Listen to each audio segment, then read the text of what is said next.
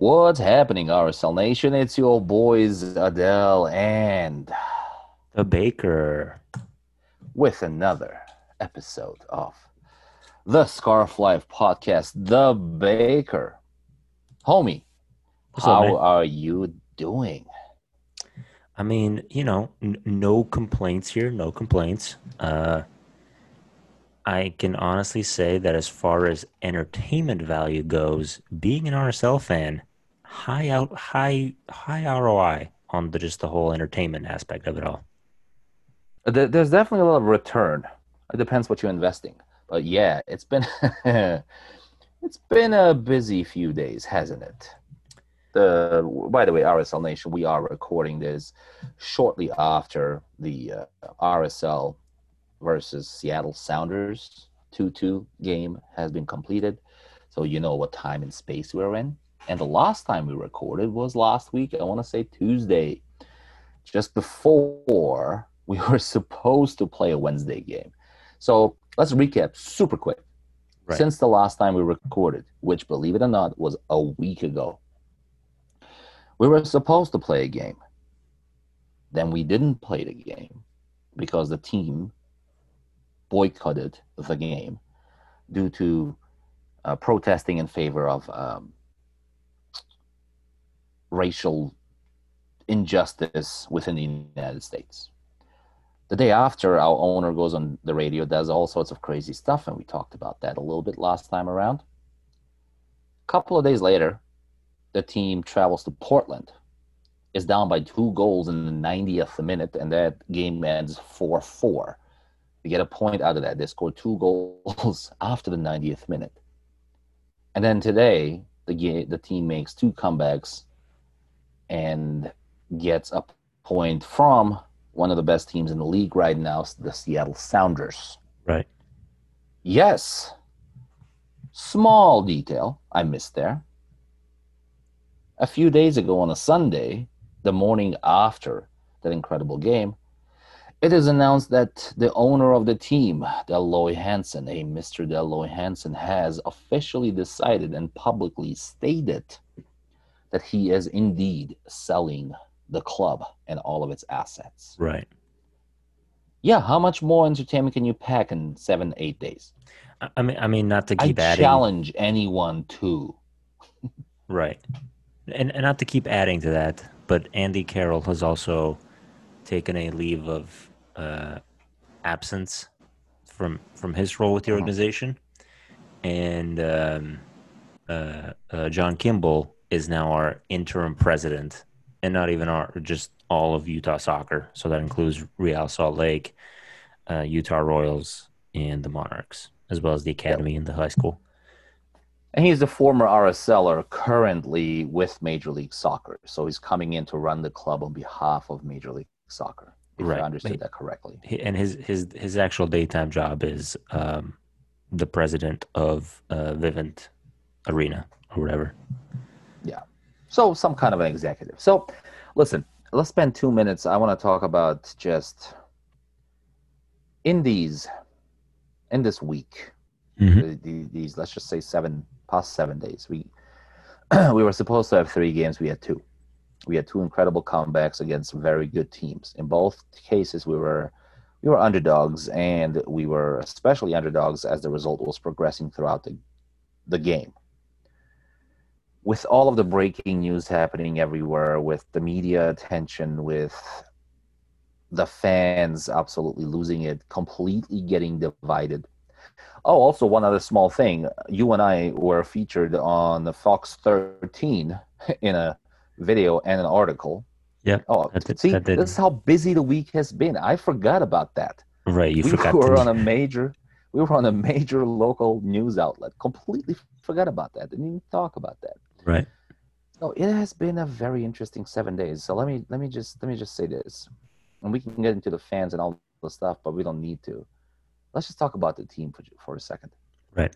They had every every excuse imaginable in the book to just tank it over the past week or so. I mean, every who would have blamed them if they just dropped goose eggs over the last two games? Lost Right. 4 0 in Portland, lost 3 1 home to Seattle. Right. No one would have blamed them. For sure. I, I just to acknowledge and thank, I want to acknowledge the character of the team and thank them for hanging in there, remembering whom they're doing it for. Yeah, yeah. I mean, I think the the ability to get any kind of result, you know, in in this madness, and especially in the manner in which they do it, um, I think speaks volumes. At, at this point, you know, I think Freddie, just like the dude can't catch catch like a, a break. Like so, last year he's you know interim gets the job after you know Mike Petke does his whole thing, and you know there's a lawsuit, and you know screenshots of messages are being released, and it's like the dude inherits the team in an absolute tire fire of a remaining of a season, and and you know does extremely well. And then this year, it's like, all right, man, it's your first year in charge. You're pulling all the strings. Like you're getting a year. You know, he's got to deal with COVID. He's got to deal with MLS is back, and then phase one you know, and, and now all of this, and you know, his boss's boss is, you know, selling the team. So, yeah, I mean, I mean, I think to to kind of parrot what you said, it's these guys are just, you know, their professionalism is showing, and their ability to get results despite of the reality of you know everything going on outside the locker room and outside the field. Um, it it that they're clearly just playing through it, and and that needs to be applauded, and and you know nothing but respect there. So let's dive right into it because I do want to, with you, eventually cover some of the news around the team ownership aspect, some of that Kyle Beckerman interview and its effect or impact on everyone else, Right. and the other accusations around the office. But before we do that, this let's let's do something super refreshing, which is talk about footy for just a moment. RSL just finished that game 2-2 Seattle at home. I thought a point earned. Um, I did not think so. Let's again dive right into the game. Mhm. I thought RSL was the better team across the 90 minutes. I thought they were definitely a better team just before that penalty for Seattle. Right. Your qu- uh, question for you, two questions really. What's up? Talk to me about any thoughts you had on that starting lineup. You see any surprises there? And secondly, let's get into that penalty specifically. Did you think that was a penalty? I mean, okay, so two questions. So starting lineup, I'm I'm just gonna come out and say it at this point, like I I have no idea what our starting eleven looks like. I don't know how much of that is due to, you know, who's getting minutes when, who does, you know, Freddie prefer to play over whom. Um I I think at this point I am so, you know, just so used to seeing um, some of those choices in the midfield that that you know they're clearly his ideal starting eleven, and then I'm not I'm not too shocked anymore. Um, it was good to see Glad back on the field. Him Yes. being paired with Silva felt a little strange Not versus. Nedum. But, you know, pairing. I mean, I think it's it is worth pointing out that I think we have a game against Minnesota in like four days here or something. So Three days, isn't it? It's Saturday, is it this? I, I thought it was I thought it was the sixth. maybe. I don't know. Yeah. I thought it was Anyway, um, so yeah, sometime this weekend we're playing Minnesota. So three four days max. Um, so yeah, I I kind of get having to rest some guys. Um, but yeah, all in all, I can say not surprised given what we've seen of Freddie's starting 11s thus far this year. Mhm. Um, you know, Putna getting getting the start again. I think at this point it's pretty pretty clear that Zac MacMath has uh, lost that starting keeper position at yet another club. It seems absolutely clear. Yes. Yeah, so you know I that's, can't blame. I can't blame um, the coaching staff either. No, no, and I mean, you know, and no disrespect to Putna, but I think like, he, you know, because he had some of those really good performances when he was filling in for Rimando, you know, last year and and in previous uh, seasons. Um, but I think tonight and some of the pressure that Seattle put on really exposed how poor he was with his feet. Um, which which Yeah. you know, and and it, it's Well, against Portland too. it- yeah, yeah. I mean, that first that first goal, let's let's be clear, is completely on him. Right. Um, so so yeah, that's kind of thoughts on the starting eleven. Um, and then your second Question would question question on the on the eleven. Um, there was a lot of calls for Rossi starting. I don't get that. no, I don't think Rossi has more than thirty minutes in him. Why the hell would you start someone you know you have to take off in the thirtieth? That's just stupid. Yeah, even even the forty five minutes because he so he came in at the halfway mark. Um, the dude was clearly gassed at the end. Like there were Yeah. passes being made to him that he was not like running to. Like he, He you does could tell not have more than thirty minutes in him. he literally does not have a minute more than 30 in him. He can't go a full half. Um, No. and, and that's unfortunate, but at the same time, those 30 minutes that he's is on the field at a high level, like he's clearly performing. Yeah. Um, so yeah, that's a, that's a bummer. But yeah, no, Rossi should not be anything, at least for from what I've seen thus far. No way is that making is that guy should that guy make it into a starting eleven? Yeah, Agreed. Absolutely not. All right, let's Um, go to the penalty. yeah, so I get why it was called. I do. But that play happens a dozen times throughout the field without play ever stopping. Like like by the letter of the law, by the black and white of it all, I totally get it. But th- this is where like maybe letter of the law versus intent of the law should be kind of weighed. Because if I remember correctly, there was nobody in a green jersey anywhere near him when that happened. Like it was clearly like I'm going to punish you for the sake of punishing you, and and it, like did it touch you know Baird's or uh, uh, Herrera's arm and was his arm in a weird position and you know was it a handball? Absolutely, not going to argue that at all but it is also the type of thing that you know does happen very frequently in a lot of games that never gets called and i think that's the part that bothers me The inconsistency is the only thing that bothers me. Look, from my perspective, it's very clear. It's a it's a handball. It's a penalty. Did you watch? I know you were out in nature during the Portland game. I did i did rewatch the portland game afterwards yeah Okay, so you remember the the Chara handball? yeah of course How the f- how the heck is that not a handball and a penalty, and this is? yeah i mean it it's the dude has his arms above his head and you know the ref is claiming like oh he has his arms to defend his face it's like no his face isn't No. floating a foot above his head um, and to the side, a foot above, and to the side. right yeah no it, it, it's you know I, And I by the way, you don't get to protect your face with your hands either. R- right it, it's you know like it, it's t- to to go from one extreme to the other does feel exceptionally cruel um I, I have a problem with how both of those calls went. Obviously, both of those calls went against the club I love, so it is worth noting that Yeah. there's probably some kind of bias there, and you know, we'll- Coincidence. We'll, be the first to acknowledge that. But yeah, um, not calling one on one end followed by a game where you get penalized by one that feels very, you know, let's let's say soft. That's that that's your classic double whammy, in my opinion. Yeah. No, I just look. I honestly, I think that that was a penalty. That should be a penalty. Um, Which one are we talking about now? we're talking. Well, both. That's what I'm trying to say. Right. So I think that the play tonight against us should be a penalty. That is a that's a handball. Is it clear? I don't think so, but it's clear enough. It's a penalty. By the same definition, the thing that happened last Saturday is a penalty. I mean, quite literally, that's all there is to it. My only problem is the lack of consistency across them. All right, so penalty, they put it away. Right, Um, obviously. I love the celebration. The celebration was like, if I am on that field, you're not leaving this field with both of your legs intact. Yeah, dude. Lodeiro is a piece of work, man.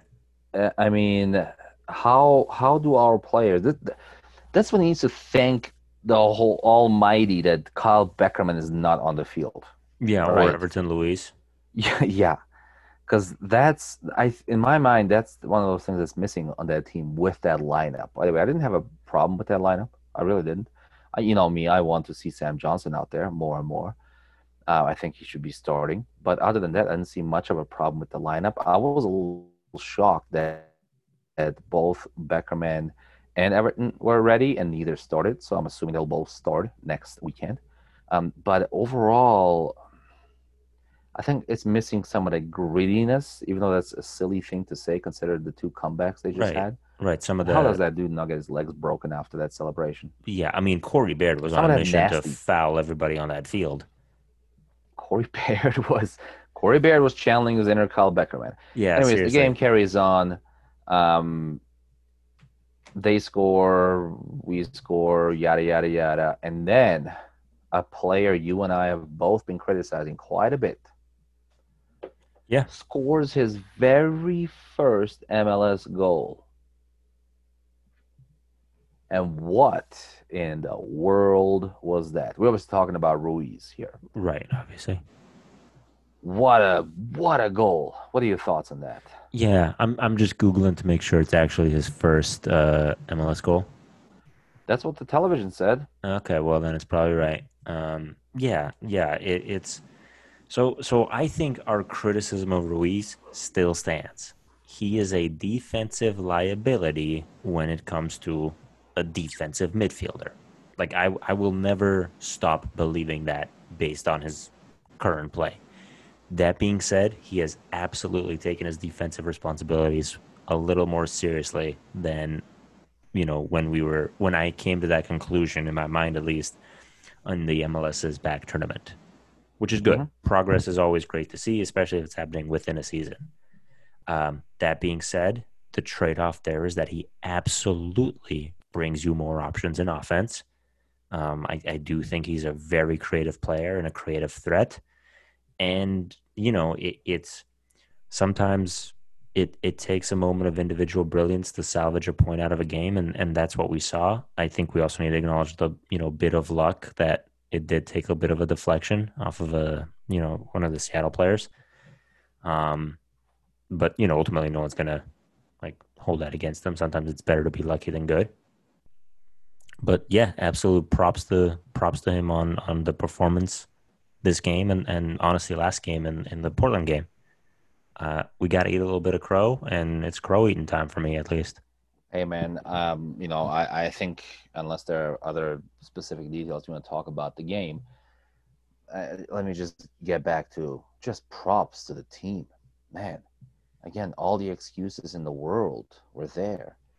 No one was expecting a thing. They're playing in a nation divided, literally, like the United States, but in this case, even more importantly, RSL nation, right? For sure, for Just sure. took it on and I mean- ran with it. Yeah, like Corey Baird, I, I think you could see the fight today and, and some of that frustration. But that Portland draw, I put squarely at the feet of of Corey Baird. Like that last goal, he willed that into existence. Like he's like, I am getting this Yep. ball to Sam Johnson if it is the last thing I do on earth. Corey Baird has been the player of the season since the restart. Well, since actually, you know what? I will I will include the Orlando stuff in there Yeah, as he was well. good, he was good in Orlando, but I do feel like he's been playing better now that we've had Well- something resembling a regular season, quote unquote. And we had that discussion during one of the Orlando podcasts when, when I was talking specifically around the fact that it wasn't that long ago that I thought Corey Baird was an absolutely second choice to just about anybody else. And I was specifically talking about Plata in that case, right? Because I was comparing, you know, last year. And one of the things I pointed out is that when he gets the ball, his level capability and skill and quickness was significantly less than that of Plata, right? Or anybody else in that case, in that position. That has completely changed. He has he has made a complete believer out of me. I just I love what I'm seeing out of the kid. I hope we keep seeing it. Just carry on, man. Just carry on. It's a beautiful thing to see. Anyone else yeah, stand out? For sure. I thought M Silva did pretty good. I didn't see any issues with him. Yeah, I mean, I, I do think it's worth noting that RSL as a whole has shipped a few more goals than than I would like. Um, it you know it is it is a trend I'm I'm noticing now. I, I think some of that does have to do with uh, Freddie's choices as as far as lineups go. Um, you know, I, I think to your point, So, so like when I think of Seattle, I think of Ozzie Alonso Mhm. and you know just just how stout of a defensive midfielder he was and and, and the level of grit he brought to that team and i don't really think they've replaced that kind of that meanness if you will in midfield in- Yeah. in seattle I, I think they've got some very creative pieces especially in Lodeiro but like you know he's not gonna you know like he's not gonna get into it with a guy so so i think the fact that neither Everton nor Kyle was in the starting 11 when they were both available was kind of surprising because I think it was an opportunity to own that midfield. Um, but yeah, I, I mean, man of the match, I think, has got to go to Pablo Ruiz for for salvaging that point. It has to. I mean, everyone did well. Again, I would say um, Baird is the player of the season since the restart to me, but tonight is probably him.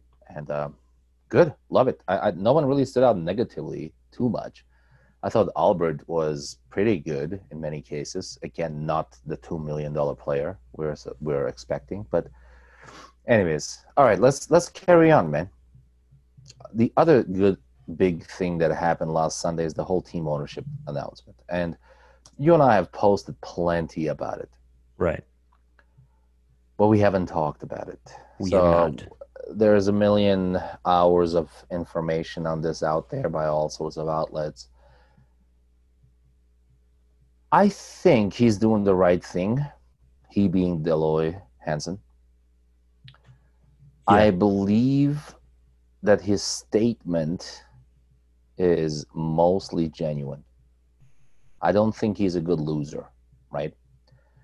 I think he and hey, hey look now I'm just this is not even conspiracy theory. This is just me, you know, reading into stuff. I don't know if he realized how much money it was going to take to run this club and how much he was going to be on the forefront of public opinion outlets and just public opinions in general. I think he probably thought he would like it. Again, I have met the guy just a few times, it doesn't take him it doesn't take meeting him to realize that he is a bit of an attention whore, right? I think he misunderestimated well that's that's that's a oxymoron. He underestimated the level of scrutiny someone in his position would be. And I will repeat myself from last week. I don't think he's a racist or sexist or anything like that. Now we can debate that, but I don't think he is.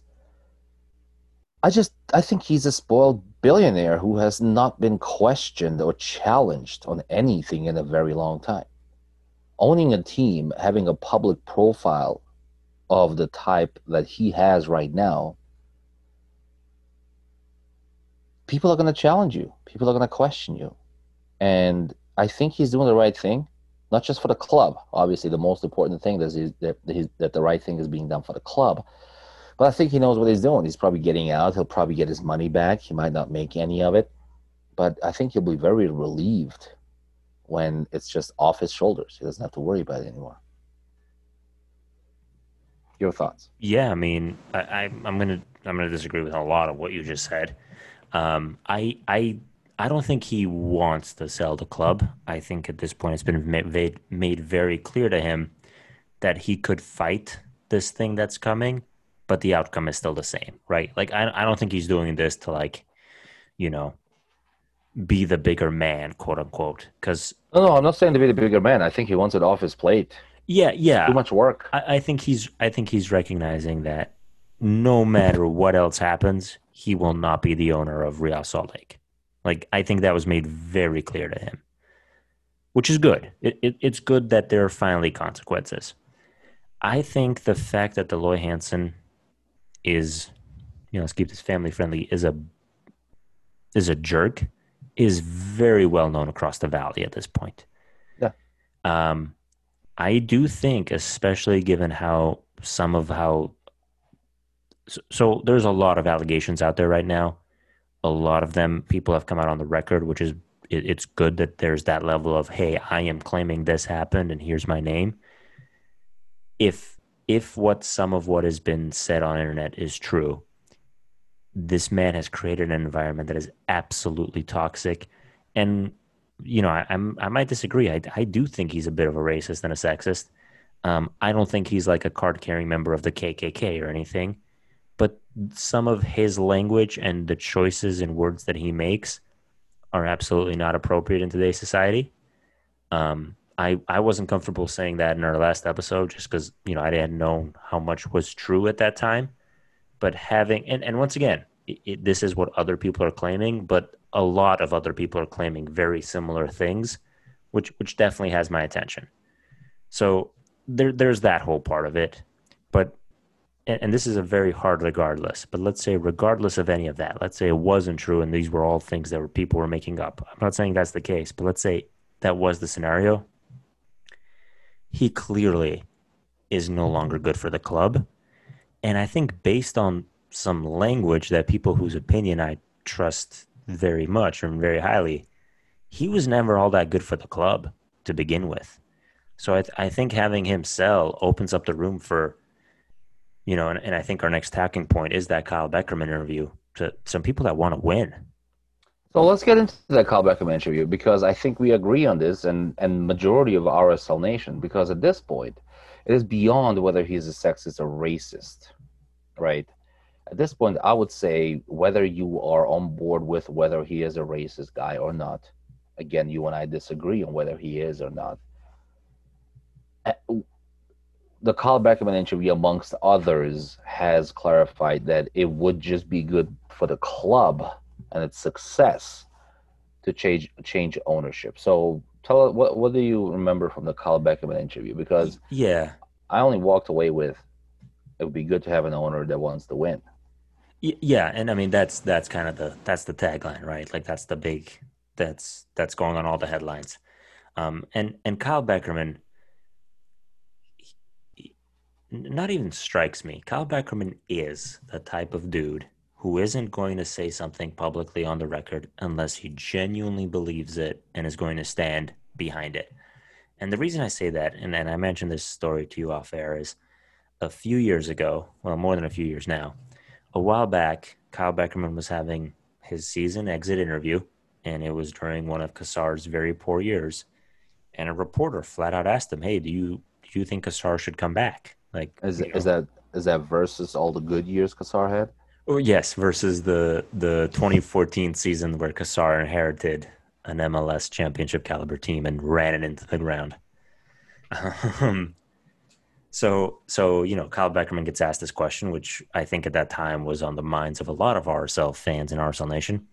I know and, we were barking for it. For sure. And I'm never going to forget this because it was such a classy move from Kyle you know, he kind of like snapped a little at this reporter and he goes, I mean, like, you know, like what kind of question is that? Like i'm not going to condone a man getting fired. Like he wasn't comfortable taking a stance because he knew the implication it it had. Like he was aware of it at that time.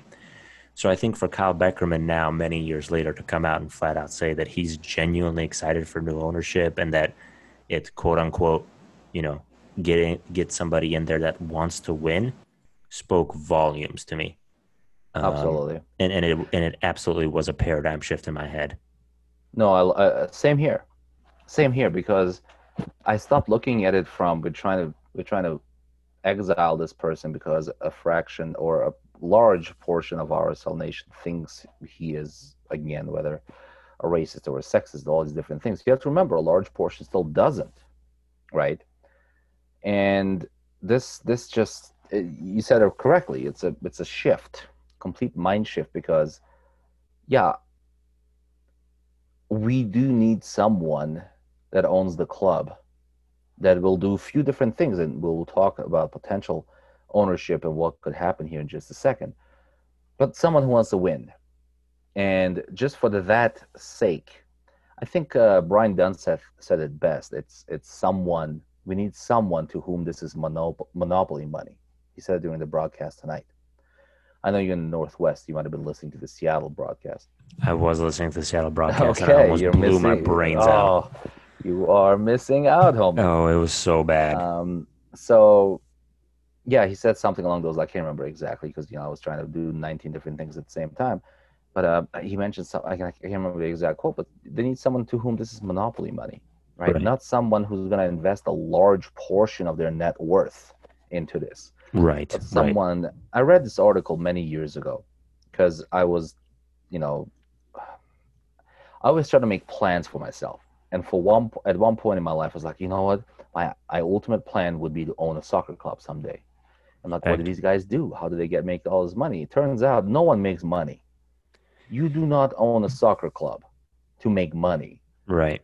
the guys or the people that own these clubs, they're toys to them. I'm sure some do make money. I hear Bayern Munich is still profitable, but they're an incorporated, you know, corporation.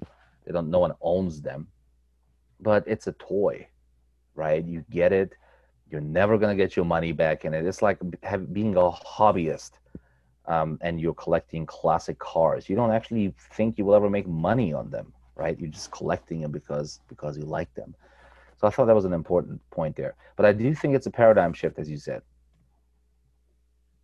I think we as RSL Nation, let's just forget about all the other stuff. It, we need something to unite around. Right. I, I think ownership by someone or someones Right.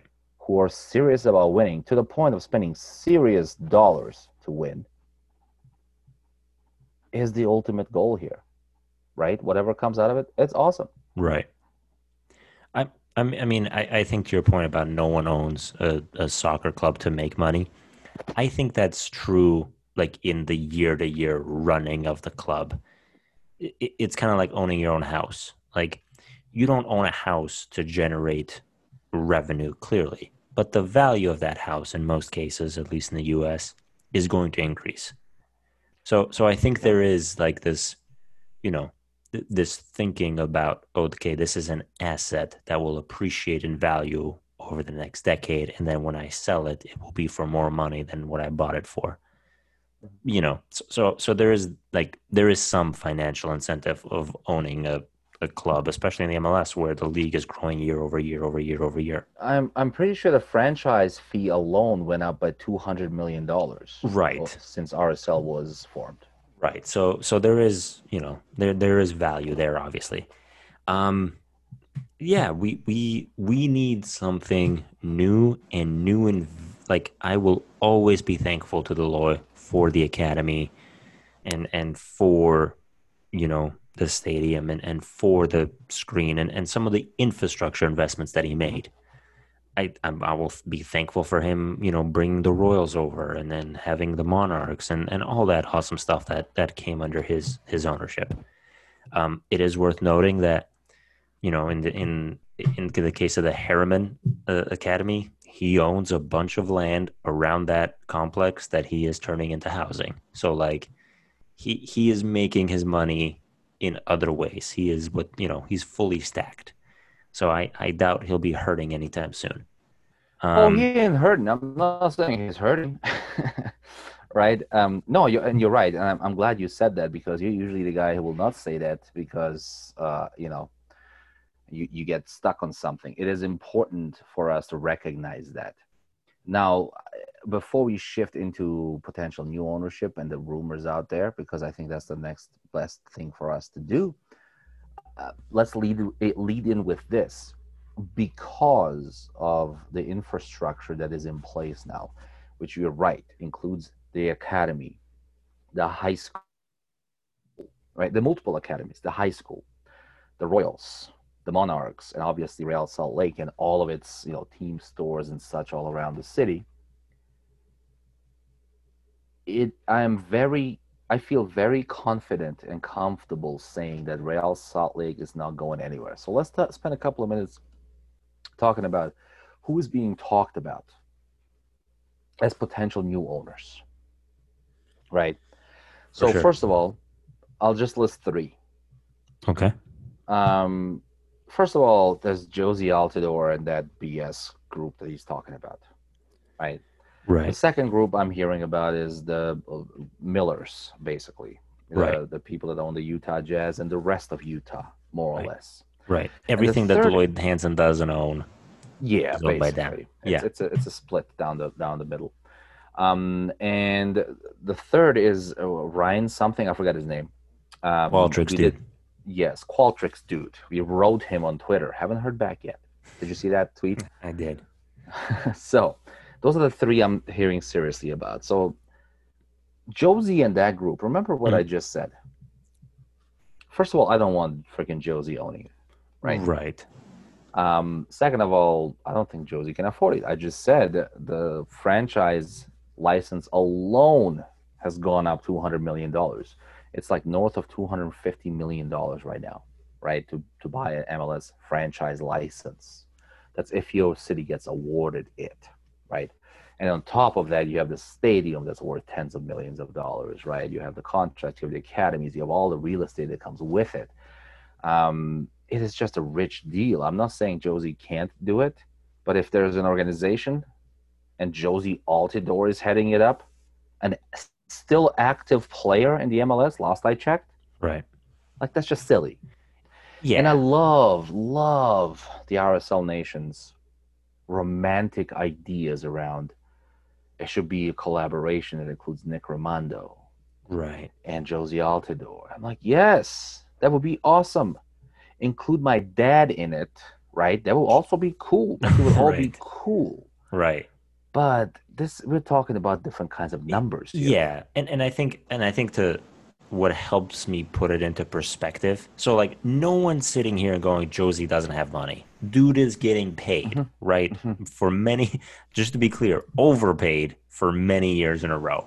Oh yeah. That guy Well, he's been overpaid ever since he's been in the U.S. right. The the dude Well, I guess the Canada, dude's but- the dude's got the best agent in town. Yes. Um so so you know, it, it- it's right there with Michael Bradley, by the way. Right. They're like It's- they're tight.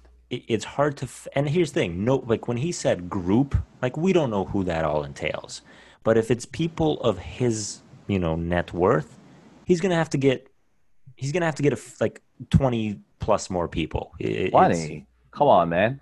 If you're worth twenty, uh, so this is what I'm talking about. This is the monopoly money thing I'm talking right about. yes right? and and no that was to put in a serious like Yeah. bid the act of running it also costs money and and Yeah. here's here's the here's the perspective change so a billion dollars is a thousand millions like think about that It- you have to be a millionaire literally a thousand times over to be a billionaire Yeah. and realistically so Dell Loy Hansen was a billionaire conservatively two to four times, depending on what you're using as a source. So we want somebody who's a millionaire, like realistically, six, seven, eight thousand times. Jozy ain't it. Rimando ain't it. and they're Um, rich. and they're they're, rich rich. No one's saying they're not rich. This No- is like um, remember when Jay Z was making a big deal about being owner of or part owner of the uh, Brooklyn Nets. Right. It was like a tenth of a percent. Yes, it was a fraction of a percent. Um, but there are dudes that are actually serious rich out there. So I don't know what that group entails. Right. Don't get me and, wrong. And and maybe Who the hell wouldn't want Nick Rimando as a part owner? Like, if I'm an actual billionaire, like some of the others we'll just talk about in a second, Mhm. and I'm buying RSL, I would actually let R- Nick Rimando buy in. Hell, Right. I wouldn't even charge him. I would give him a tenth of a percent just for the sake of him being, you know, on my staff. He can be my ambassador, walking around representing RSL. Right. A, a, really good example of that is LAFC. So like Mhm. everyone's like LAFC, they got Will Ferrell, Magic Johnson. You know, I, I think Oh, Magic like, is actually rich. no, Like, no, for, proper for rich. sure, for sure. But when they talk about that LAFC ownership group and everyone goes on this list of celebrities, they act that entire group of celebrities actually owns a relatively small percentage of LAFC. I know this for a fact because the company I work for is also owned by the same company that owns the majority share of LAFC. They Hmm. never talk about that holding group because Yeah. it's a bunch of no-name billionaires. But that's that's where you get Well- the actual LAFC money. like one of those guys, I know this for a fact because he also owns a club in England and in Eastern Europe, actually owns the lottery in like Malaysia. Right. That's real money. Right. Right. That that's that's that is money. Right. That is like, eh, I lost a hundred mil this year. Eh, who cares? Right. Right. Right. That's money. So I think we just need to we need to be realistic. Did you see, did you see by the way? Did you see that crowdfunding page that started uh, started by Stuttgart in Germany um, to uh, buy Lionel Messi? Oh, oh yeah, it's got like something like 490 pounds. Yeah, 490 pounds, and the goal is 900 million. Right. yeah. So Hey, look, none to of this- dream. none of this stuff means you shouldn't dream but look i really i i honestly personally i love nick rimando we all know everyone loves nick rimando i would love nick rimando to be in whatever in a capacity in a major capacity within rsl and does not have to be like a player capacity i mean coach capacity right because Right. for some reason that's the default that all the former players need to go to he seems like an extremely smart guy i think it would be a smart move for whatever group is taking over rsl to include a nick rimando in there right For sure. Would For sure. love to see nick rimando Eh. keep tony beltran on there maybe they get some competitive fires or juices flowing but let's move Right. on to like some actual what i think would make sense Right. all right the, the larry h well Yeah, the, LA the Miller Group. the Miller Group. Let's just Right. call it that.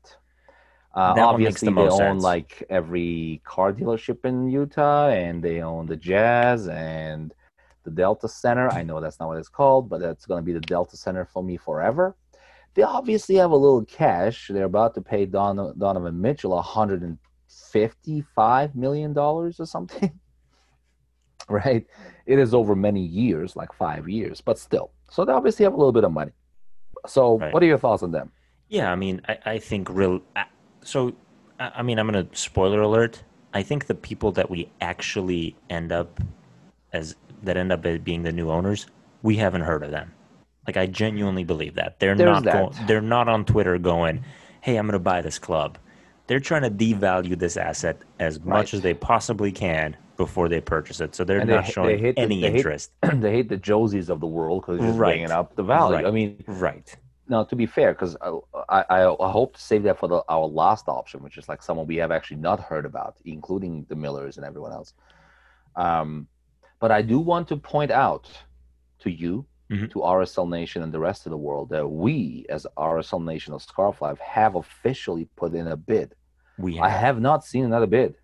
We're the only Yeah. bid out there. We've we have a number out there. Yes, Nineteen dollars, if I remember correctly. twelve. It was twelve dollars. Stop bidding us up. We haven't Sorry. even. Yeah, we haven't had a counter offer. Yeah. So it is out there. Twelve Right. dollars is on the table, right? Take it And or I'm leave it. pretty I'm pretty sure it's legally binding at this point. No, you know what would be funny if we That is how the internet works. What if they're like, yeah, I'll, we'll take it, and then we find out they have 150 million dollars in debt, and they're like, oh, okay, That's then we're gonna have to get a lawyer. But I'm pretty sure it's a legally binding agreement. It's on Twitter. We offered twelve dollars for the club and its works and the, the holdings. So absolutely. all right, let's. So- oh, so- sorry, back to the Miller Group. Yeah, the Miller Group. So I think they're they to me out of the ones we've heard are the most likely for obviously they actually have the resources to do it. But then the the second kind of reason is that th- they're in the business. And and so when I say in the business I mean, you know, sports as entertainment.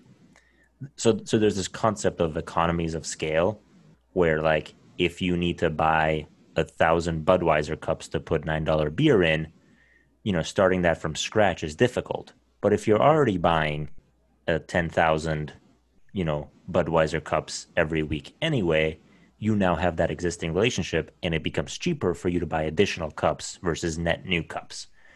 So they already know what it takes to have a weekly sporting event that you need to host and everything that goes along with that security, vendors, um, uh, broadcasting rights, you know, media, uh, fan stores, social media, all that stuff. So, so they know, you know, from from having owned the Jazz or from owning the Jazz, I should say, they know what is all required in the running of a sports franchise in the state of Utah, and and to me, that is the appeal there.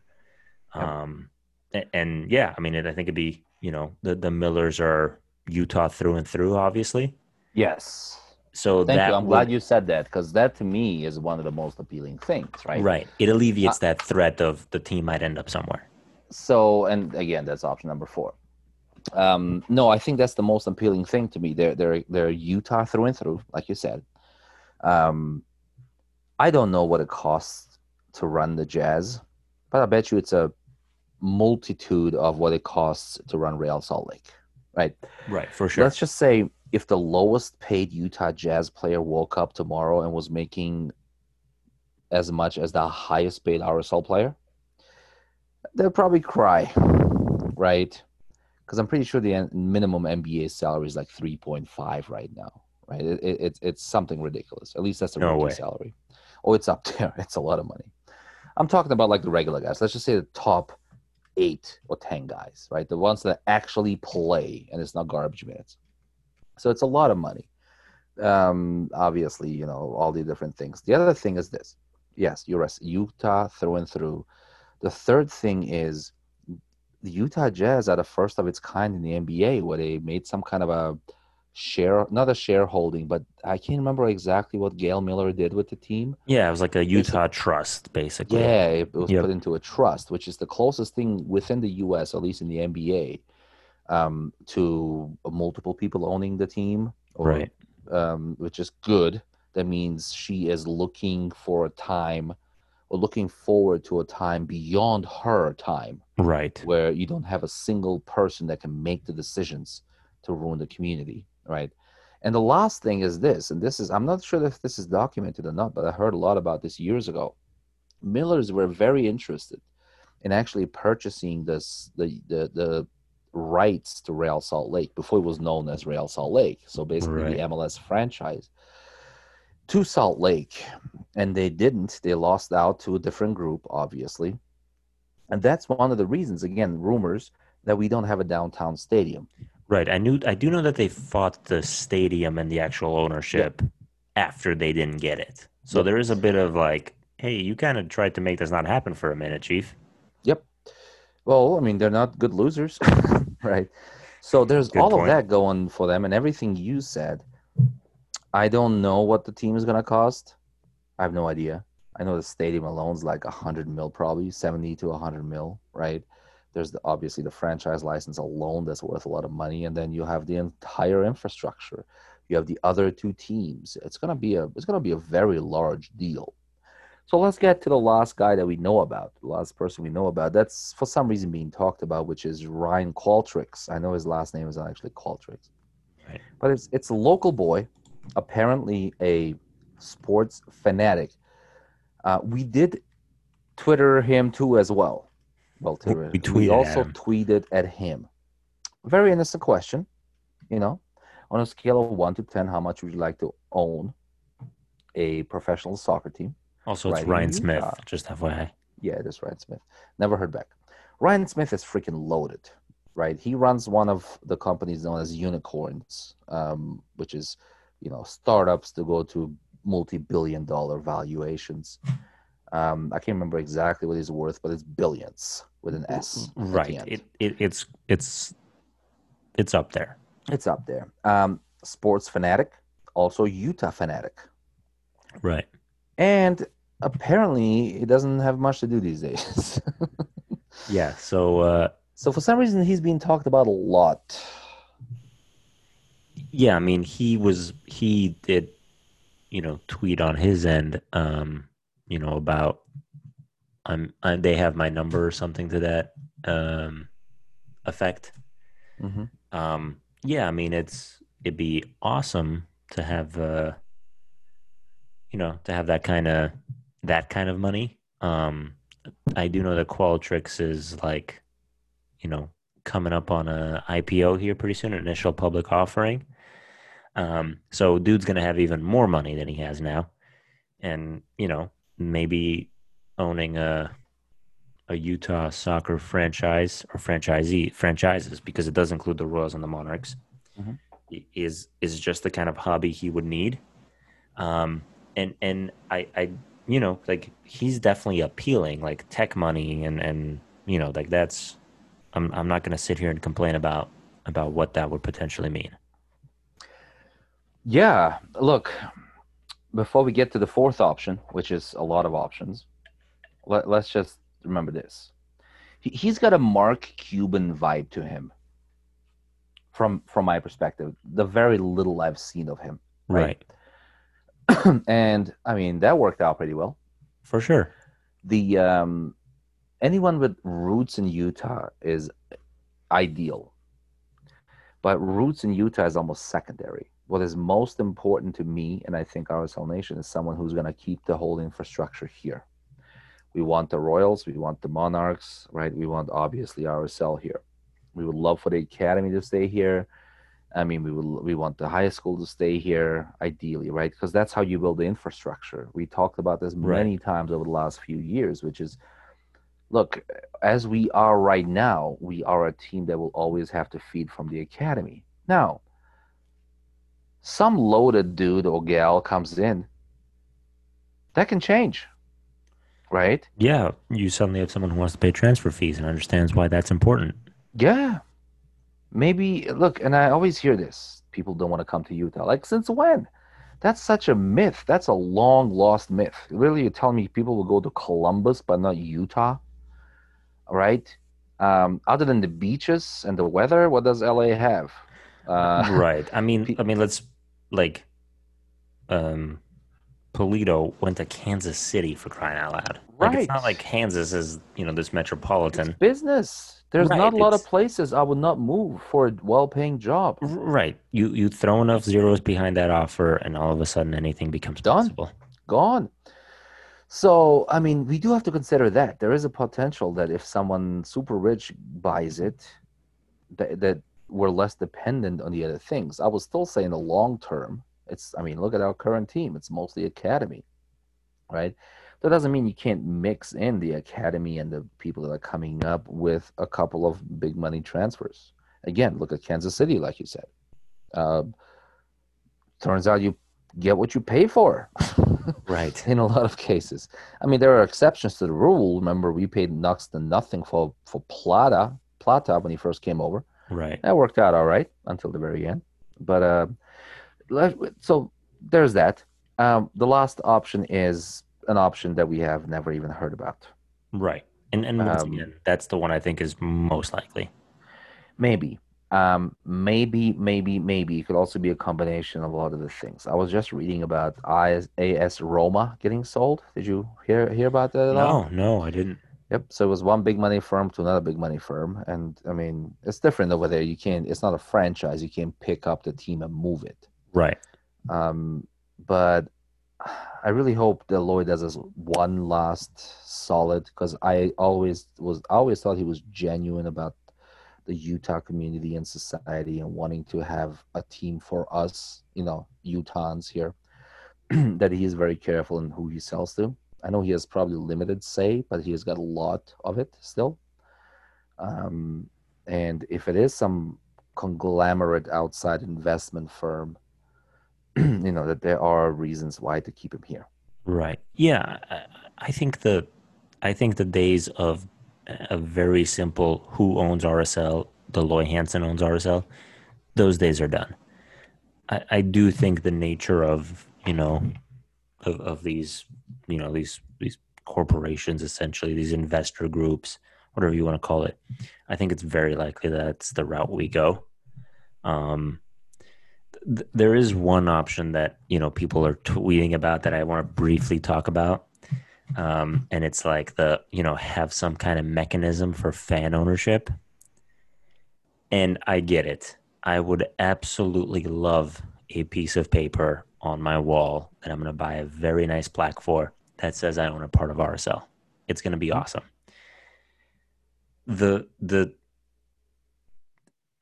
Okay, so I, so I did the math. I wanted to have a good argument. I assumed that if you're own, if you're a season ticket holder, you'd be willing to invest, you know, this type of money into quote unquote owning the club. So I went I went with the number of ten thousand owners, right? Mm-hmm. Just for the 2019 player salary, so just 2019, you would have to invest north of a thousand dollars just to pay these players their salary. Um, That's less than I thought it would be.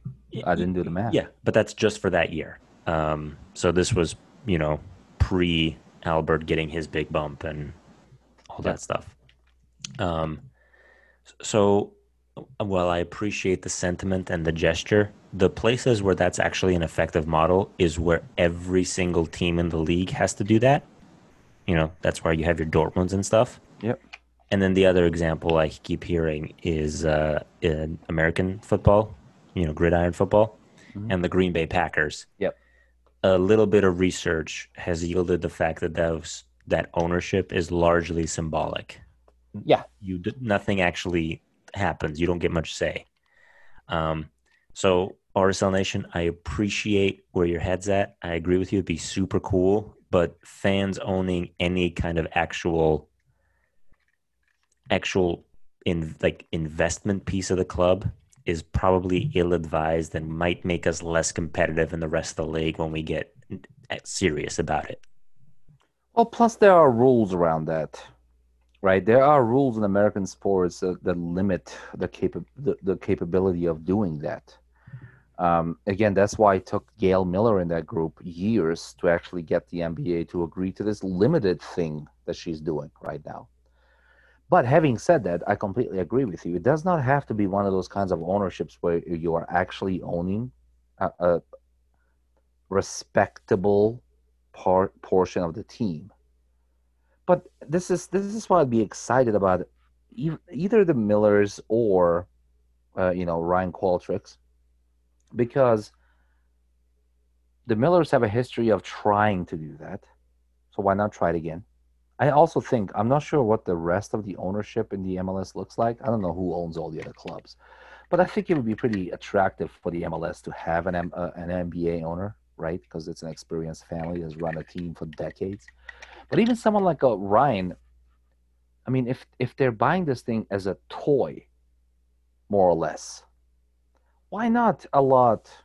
I don't know, one percent of the team's worth, because you are gonna pay a couple of hundred bucks just to have that piece of paper on your wall. So will I. Right. So I mean, but yeah, but like let's acknowledge it as as we're right. You, are talking about fun. like you're talking about people who actually think that there's an actual reason mm, or, right. or like, possibility like, that like there's yeah. some advantage to us doing this. There's clearly not.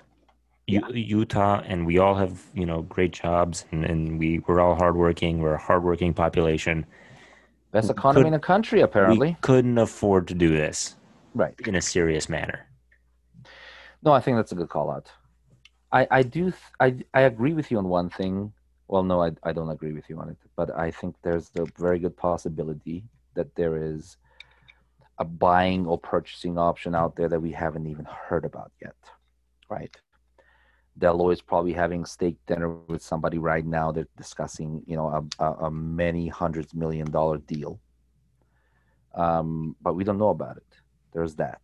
Right. Um, I, I, I also think, I mean, I think teams just cost so much these days.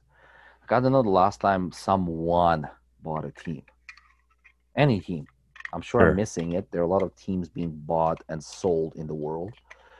But I really don't remember the last time someone bought a team. It always seems to be a group. So yeah, it could be a combination of all of these things that we were just talking about. I have no idea. I don't know. Right. But there are pretty exciting times coming up. So I am I'm I'm looking forward to what happens in the next what would you say? I think we should see some some progress because it seems like Dell Loy is excited to move forward in this, as is the entire league. So I, I don't think we're gonna wait very long to to see some kind of progress here. Yeah, I mean, I don't think it's gonna be like, you know, like like I, you know, the actual act of getting this bit of business done is probably going to take longer than most fans realize. Um, I do think once kind of an early front runner is established, it'll kind of, you know, fall like like with a good trade rumor. I'm sure things will leak and news will get out. And yeah, um, but yeah, I, you know, I I think before year is out, we will have a pretty good idea about who will own this club in 2021 because I do think it's a multi-month, you know, multi not multi-year, but well into next year is when the I's are going to get dotted and T's are going to get crossed. And then after that, it's we got to find out you know who this person is putting in charge and what kind of scouting they're comfortable doing and you know what their future and what their vision is and you know how much they think season tickets should cost. Like there, yeah. there's all like nothing will ever be the same. And we just need to embrace that at this point. Yeah i like it. Honestly i don't think it's going to take as long as you think.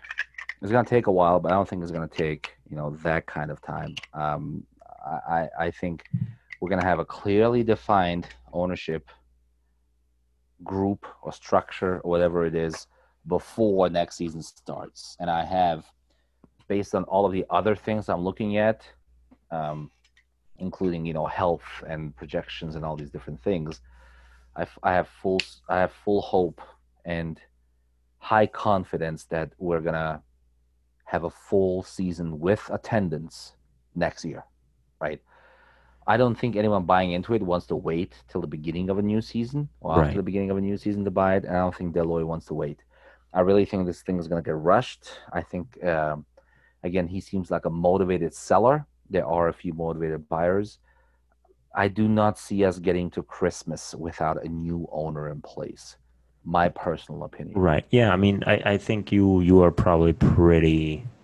You, are right. Um, if if I was you know very interested in buying, which I'm sure there there are people that are, I wouldn't want to wait until the 2021 season.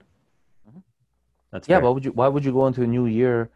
I mean, uh, the right. prices on these clubs are probably as low as they will ever be, right? Right, right, right. Um, and someone like some of these groups, I mean, the Millers can probably bring everyone together, like you said. They're they're specialized in selling out twenty thousand person um, home games 41 times a year plus the playoffs, right? Um, plus, you never know. What if we move the ride to downtown somewhere? There's all of that. All these possibilities out there. I don't think none of that's going to happen anytime soon, but I think ownership group will be in place pretty soon. Hey, man, I think we talked that to death. I think everyone knows our opinions by now. But I also think here's my other projection. We got a game this weekend. We have a we have a game mid next week. Right. We'll have to figure out when we do that on podcast next week. If it's Tuesday or Wednesday. Other than talk about two games, I'm predicting we will have something else, excuse me, big to talk about. I'm not sure what yet. I mean, there is technically a transfer window going on right now for crying out loud. Technically. Yep. So, um, there's all of that. Anyways, right. anything anything else you want to talk about, or are we good for this evening? I, I think for a post match quickie, we ended up going pretty long. And, oh, I forgot uh, that's what it was supposed to be. This was supposed to be a post match quickie, which hey, sometimes you just got to talk about stuff that needs talking about. RSL Nation, we'll catch you sometime next week. It's your boys. Tuesday or Wednesday. Tuesday or Wednesday, unless something major breaks. I promise right. you, someone buys the club between now and Tuesday or Wednesday next week. We'll, we'll have opinions to talk to you. Absolutely. Adios. Good night, RSL Nation.